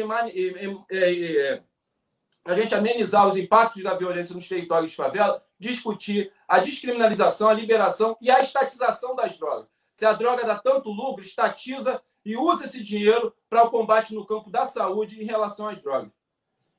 André, a gente já está é, se encaminhando aqui para a parte final da nossa entrevista, mas eu tenho duas perguntas para fazer para você que eu gostaria de te ouvir. É, o movimento Favela Não Se Cala e Babilônia Utopia integram o movimento nacional das favelas. No Manifesto do Movimento Nacional tem a afirmação de que a periferia já vive o socialismo. Você pode falar para a gente, porque essa é uma afirmação que está lá no manifesto, então, você pode falar para a gente o que, que significa essa afirmação de que as favelas já vivem o socialismo, ela é bem interessante. E a outra pergunta, André, é, é de que os programas de inclusão social realizados durante os governos petistas, eles não consolidaram uma consciência social daqueles, inclusive, que se beneficiaram deles. Muito pelo contrário, eles aproximaram esses beneficiários de uma outra ideologia que repudia né, é, as ideias de compartilhamento, as ideias socialistas. E como é que se explica isso? Como é que se explica esse efeito ao contrário, né, nas áreas de maior vulnerabilidade social é, amparadas durante o governo, os governos petistas? Aí tem dois problemas, né? Você tem um problema de uma pergunta que vocês me fizeram no início do programa: qual é o impacto do, do crescimento das igrejas evangélicas neopentecostais nos territórios de favela e nas periferias? Vai ter um impacto justamente nessa questão das políticas de inclusão social né, que foram implementadas pelos governos Lula e Dilma aqui no Brasil. Porque muitos dos evangélicos são é, norteados pelos pastores a acreditar né, nessa narrativa dos pastores que tudo que ele conseguiu na sua vida econômica, financeira, no processo de ascensão, foi Deus que deu. Foi porque ele faz, realiza suas ofertas, porque ele faz é, mensalmente a doação do seu dízimo, então, eles esquecem que a melhora social nas suas vidas não foi Deus, foram os governos do PT. Mas os pastores constroem essa narrativa. Se você conversar com os evangélicos, né, o evangélico que usufruiu dessas políticas de inclusão social, que o nosso partido, isso eu posso falar de boca cheia, foi o partido, né, foram os nossos governos que mais implementaram políticas de inclusão social. O Lula realmente estava realizando nesse país um processo de revolução social jamais vista na história desse país. Né? As pessoas não sabem né, a revolução que foi o Luz para Todos. As pessoas não sabem levar energia elétrica a regiões do Brasil que não tinha.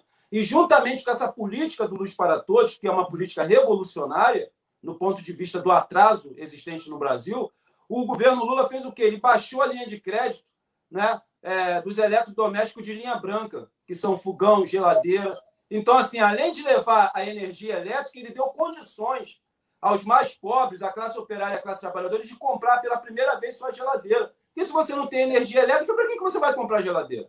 Imagine como que essas pessoas sobreviviam para armazenar os seus alimentos.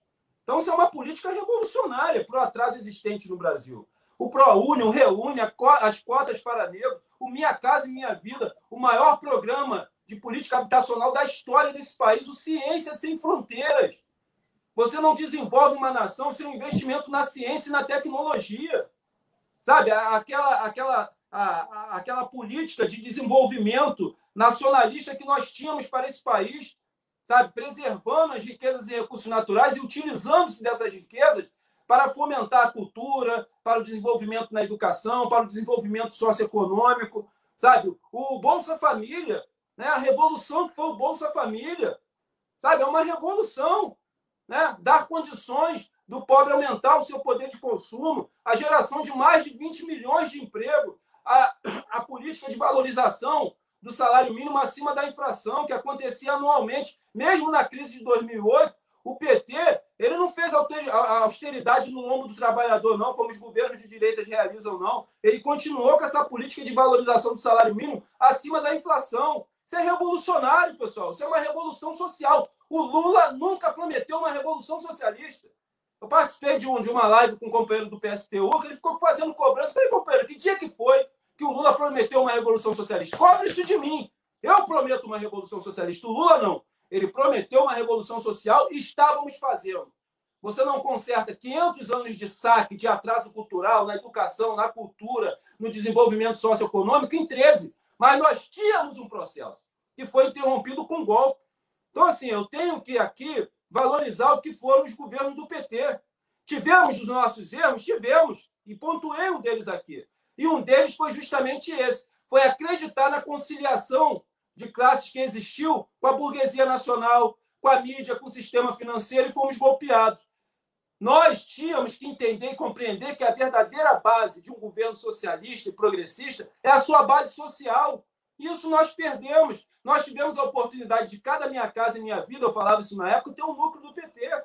nós tivemos a oportunidade de aprofundar um trabalho de base nas favelas e periferias. Ao não realizarmos isso, um espaço vago não fica vago para sempre, as igrejas ocuparam.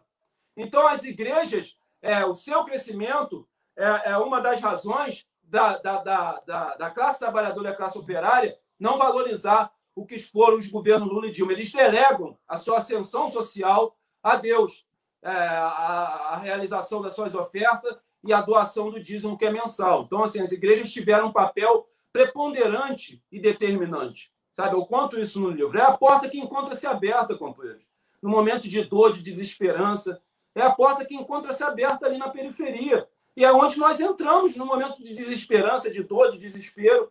Então, nós precisamos apresentar uma nova alternativa para a classe operária e para a classe trabalhadora existente ali.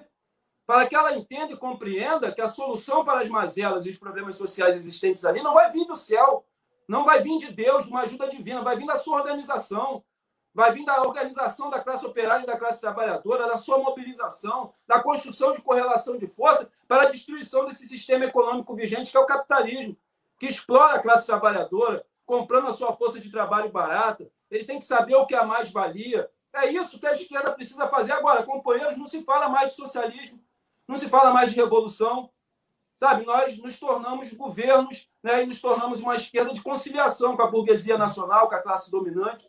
Qual é a discussão da esquerda nesse momento? É a eleição 2022. O povo brasileiro, pessoal, a classe operária, a classe trabalhadora, não suporta mais um ano e meio do governo Bolsonaro.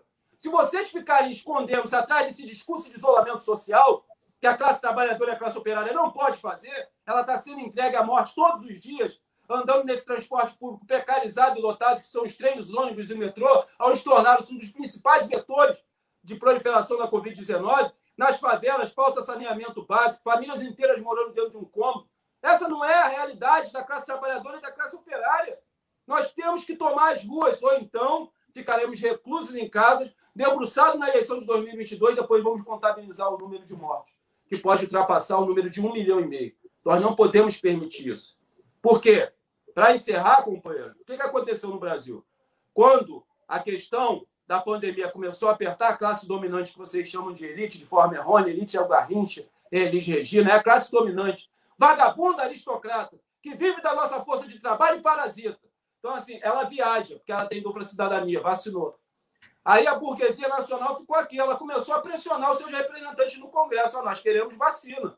Nós não queremos ficar na fila esperando, sabe, que a classe operária a classe trabalhadora vacine-se na nossa frente. Nós queremos furar essa fila. Aí os representantes da burguesia nacional aprovam um projeto de lei onde ocorre a flexibilização da compra de vacina por empresa privada. Aí a burguesia fura a fila.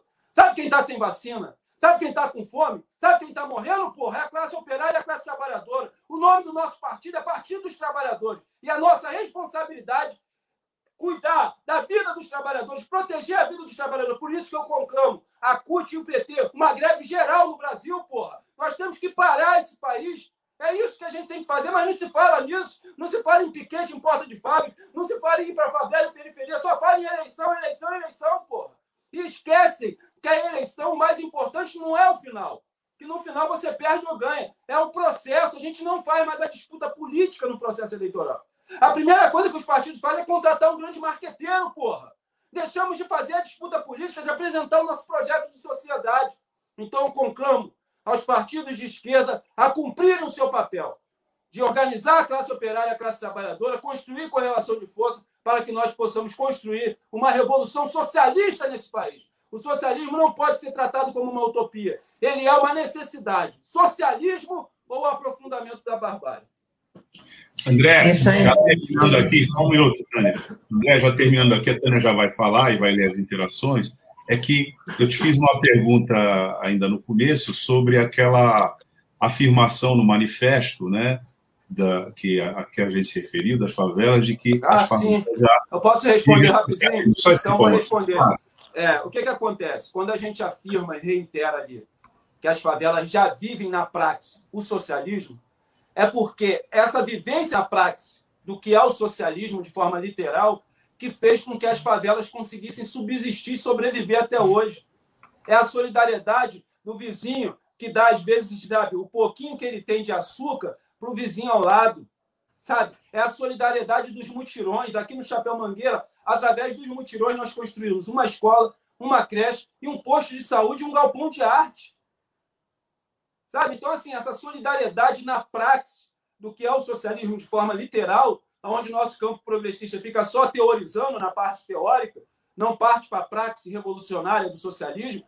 Né? Muitas pessoas do nosso campo é, se afirmam enquanto socialista, mas só vai viver o socialismo quando a gente derrubar o capitalismo. Eu sou socialista dentro de uma sociedade capitalista. Eu posso ser socialista, sim. Eu posso ter a prática do socialismo, mesmo dentro de uma sociedade capitalista. Eu não tenho que esperar a derrubada do capitalismo para viver o socialismo na prática. E o que fez as favelas subsistirem até hoje foi essa praxe socialista literal, da solidariedade, do apoio mútuo, da coletividade, porque é um território que não tem nada. E o único braço existente do Estado dentro desses territórios é a instituição Polícia Militar, para controlar e para reprimir a classe operária e a classe trabalhadora. Então, quando a gente fala que a, a favela vive o socialismo na prática, é isso. Eu escrevi um livro. É uma vitória da favela, não é minha. Qual é a nossa preocupação nesse livro, antes de encerrar? Não era só contar a minha história de vida, que é triste e é dura, sabe? Os dois companheiros aqui que são negros sabem o que eu estou falando, o que o negro passa no Brasil. Né? Vocês não sabem o que é sentar no ônibus, o ônibus lotar, abarrotar e ninguém sentar ao seu lado a viagem inteira. Vocês não sabem o que é entrar no banco e a porta giratória sempre travar. Vocês não sabem o que é entrar numa loja e ter um segurança particular seguindo vocês. Vocês não sabem o que é entrar numa loja e as vendedoras serem orientadas a não atender negros e atende todo mundo e você fica lá sozinho. Isso é muito doloroso. Isso machuca. E o racismo no Brasil ele começa na infância, com aquilo que hoje construíram uma narrativa de bullying. Sabe? Eu não entendia porque aquele ódio dos meus amiguinhos de me chamar de beiço de mula, cabelo de bombril, de pinche, de cor de pinche, de boneco de pinche, aquilo me machucava. E no ensino público não tem nenhuma estrutura para cuidar desse racismo estrutural existente dentro da escola pública. E você vai crescendo e você acaba construindo um alto ódio da sua imagem. Eu tinha muita raiva de ser negro. Eu me achava feio, eu me achava horrível. Sabe? Isso vai nos destruindo mentalmente. Não é à toa que os manicômios estão tá cheios de negro, que o racismo nos destrói mentalmente. Ele acaba com a nossa autoestima e gera em nós um sentido de inferioridade. Então, no livro, eu não quis só contar isso. No final do livro, eu apresento soluções e alternativas para que nós venhamos solucionar os problemas e as mazelas sociais existentes no Brasil, porque senão seria um livro de autoajuda, que iria fomentar o individualismo e a meritocracia, um favelado que venceu.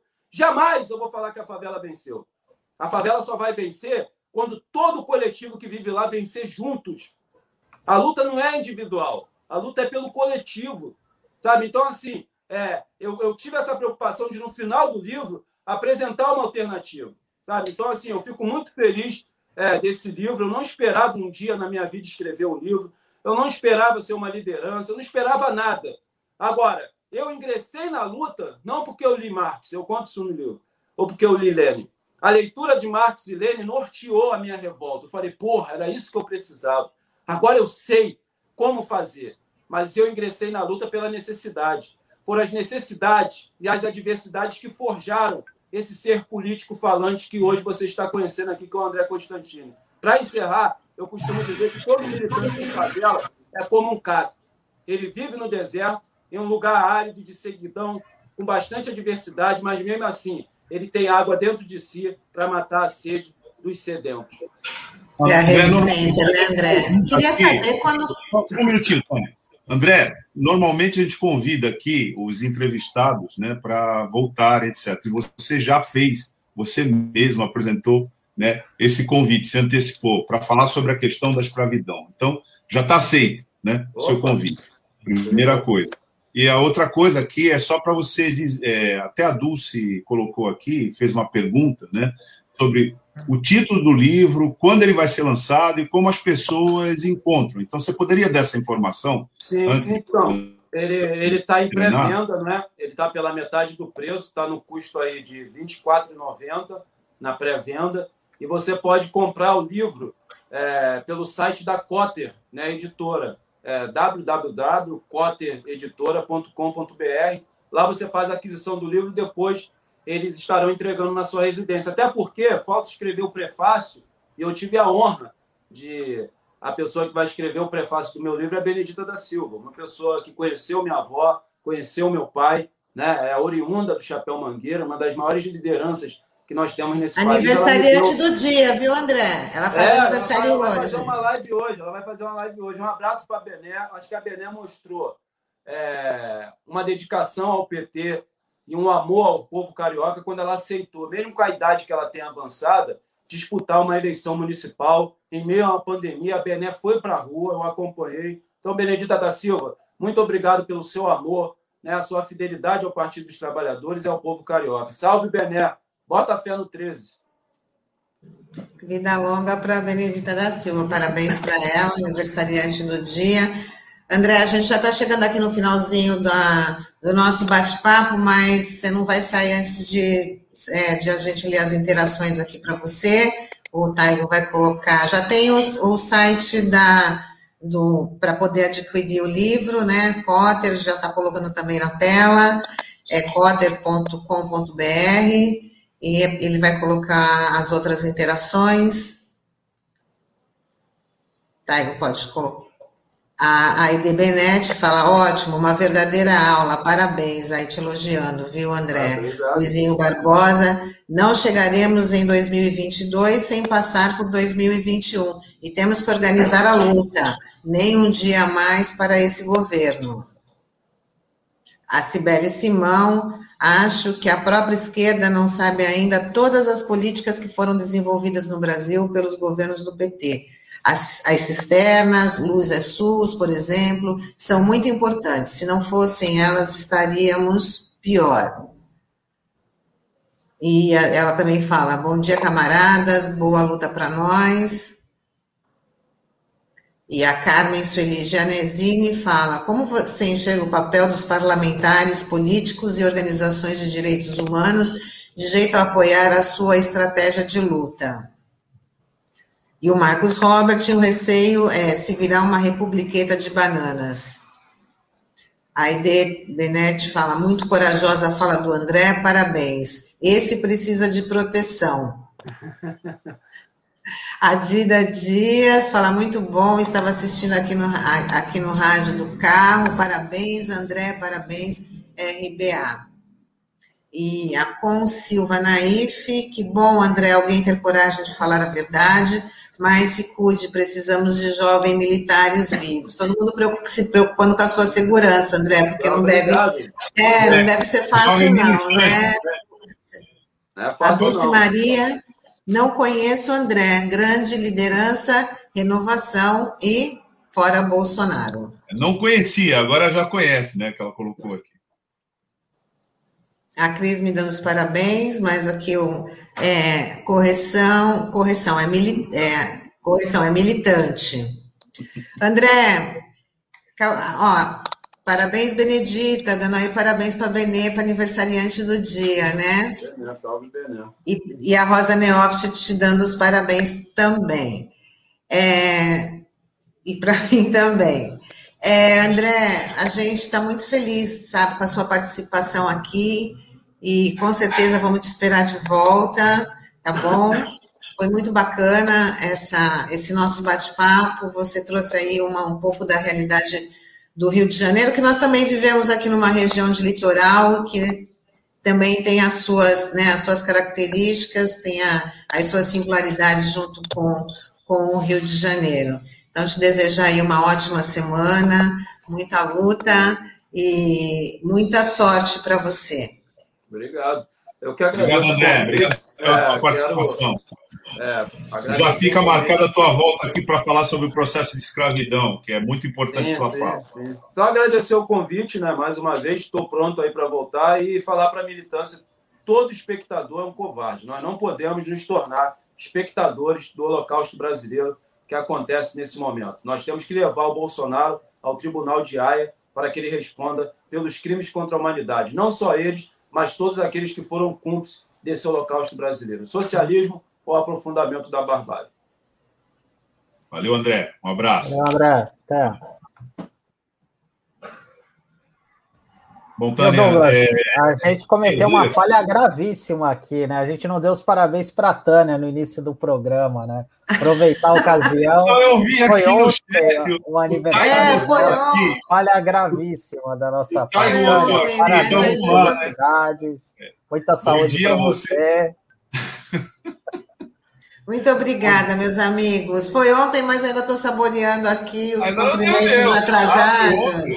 Tá, então bom dia a você que nos acompanha pela RBA Litoral, no Dial e nas plataformas digitais. Ontem, a Tânia Maria fez aniversário e hoje nós estamos aqui comemorando, né, aqui nessa celebração virtual, o aniversário da nossa querida companheira aqui, de bancada Tânia Maria, que nos informou que é aniversário também, hoje, aí sim, hoje, né, da, Bené Benedita, É, Benedita da Silva. Liderança carioca e nacional e tal.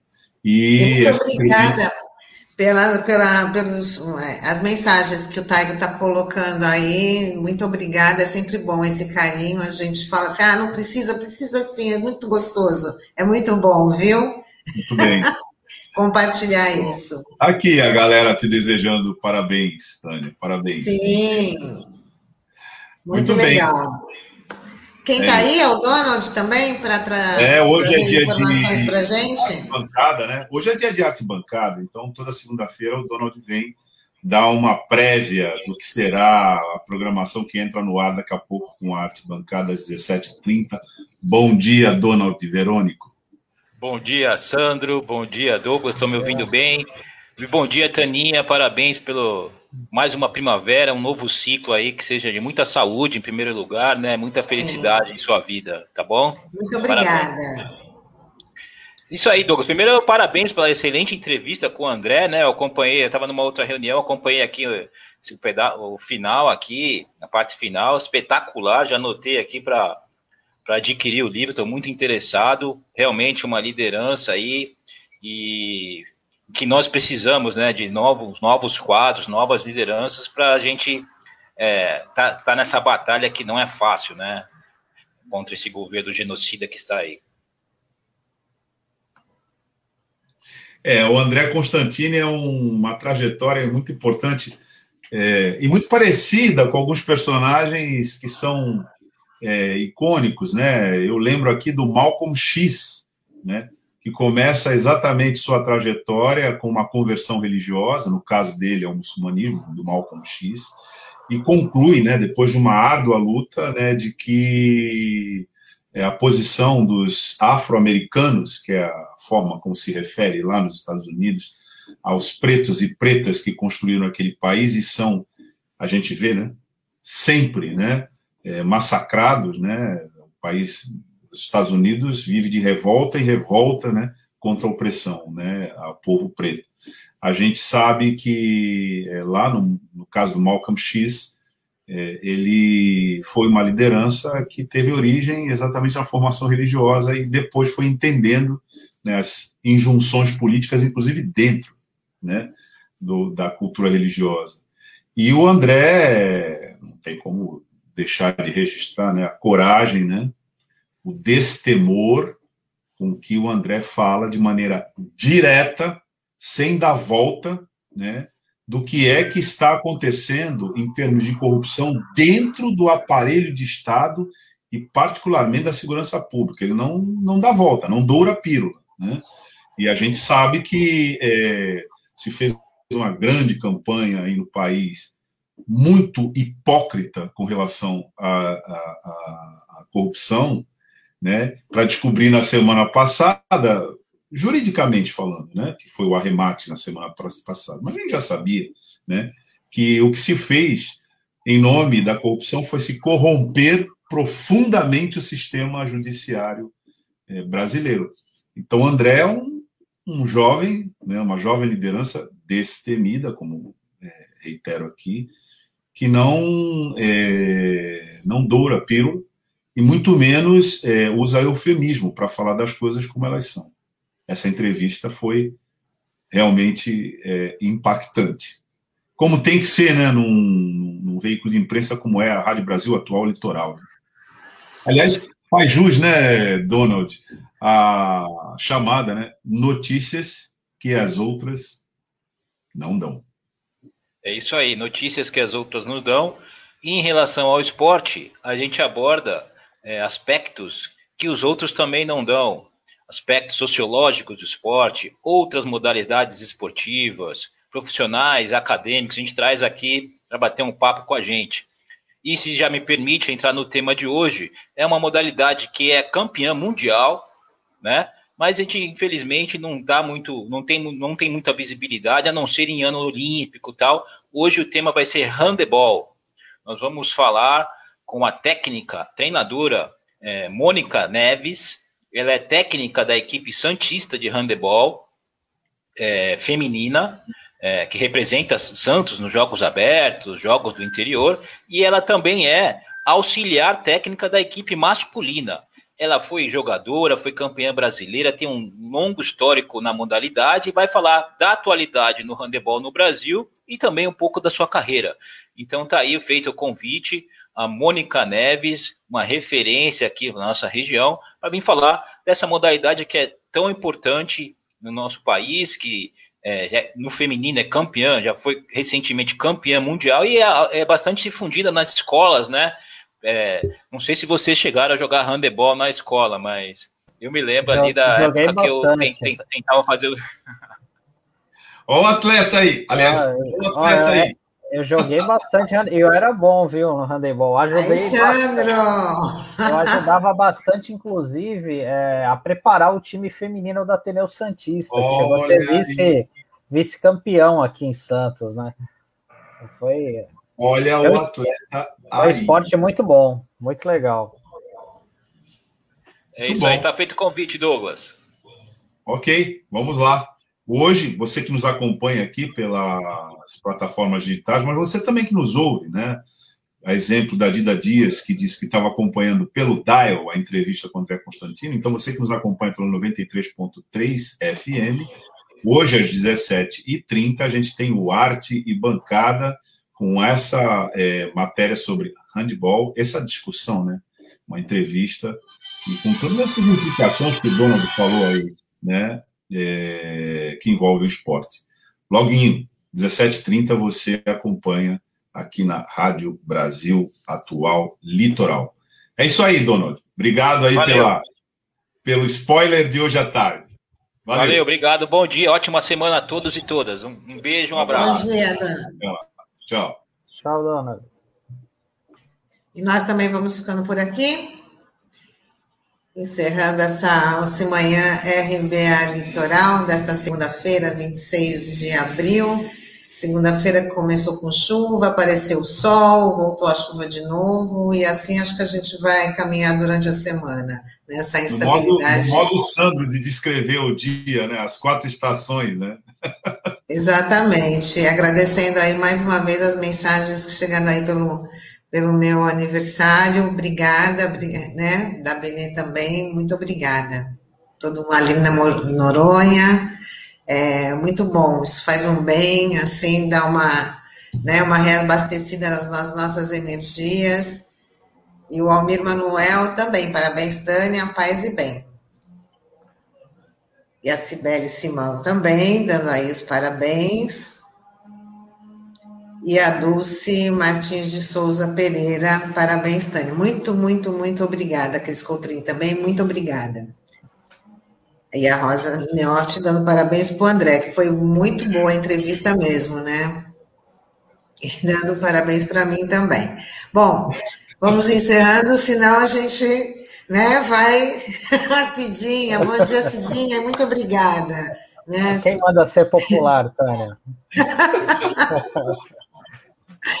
É, a Gida também, parabéns pelo seu, pelo seu dia, muito obrigada, né? É muito bom aí receber essas mensagens, principalmente nesses tempos que a gente está tá isolado, então esse carinho né, virtual, ele é super importante, é onde a gente dá mais, dá mais valor para os encontros, né, para aquelas aglomerações.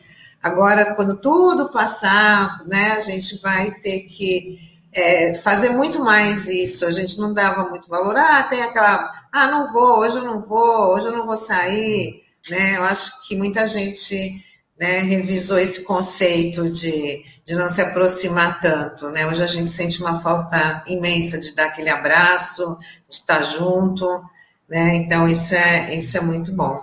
Então eu queria agradecer todo mundo. Ficamos aqui com mais essa edição do Manhã RBA Litoral. Amanhã a gente a gente está de volta. Obrigada aí pela audiência, pela interação. E daqui a pouquinho tem o Olavo Dada, às 11 horas, com o Som da Praia. Duas da tarde, o Marcos Canduta, com a tarde RBA Litoral. E como a gente já anunciou, 5 e meia, o Bancada. Nossa reprise pelo DAIO vai às 7 da noite, mas nosso conteúdo está, é, está nas, nas plataformas digitais. Então, compartilhe, se inscreva no nosso canal, se junte aqui com a gente tá? Até amanhã. Tchau. Tchau. Tchau, pessoal. Um Até amanhã. Até amanhã.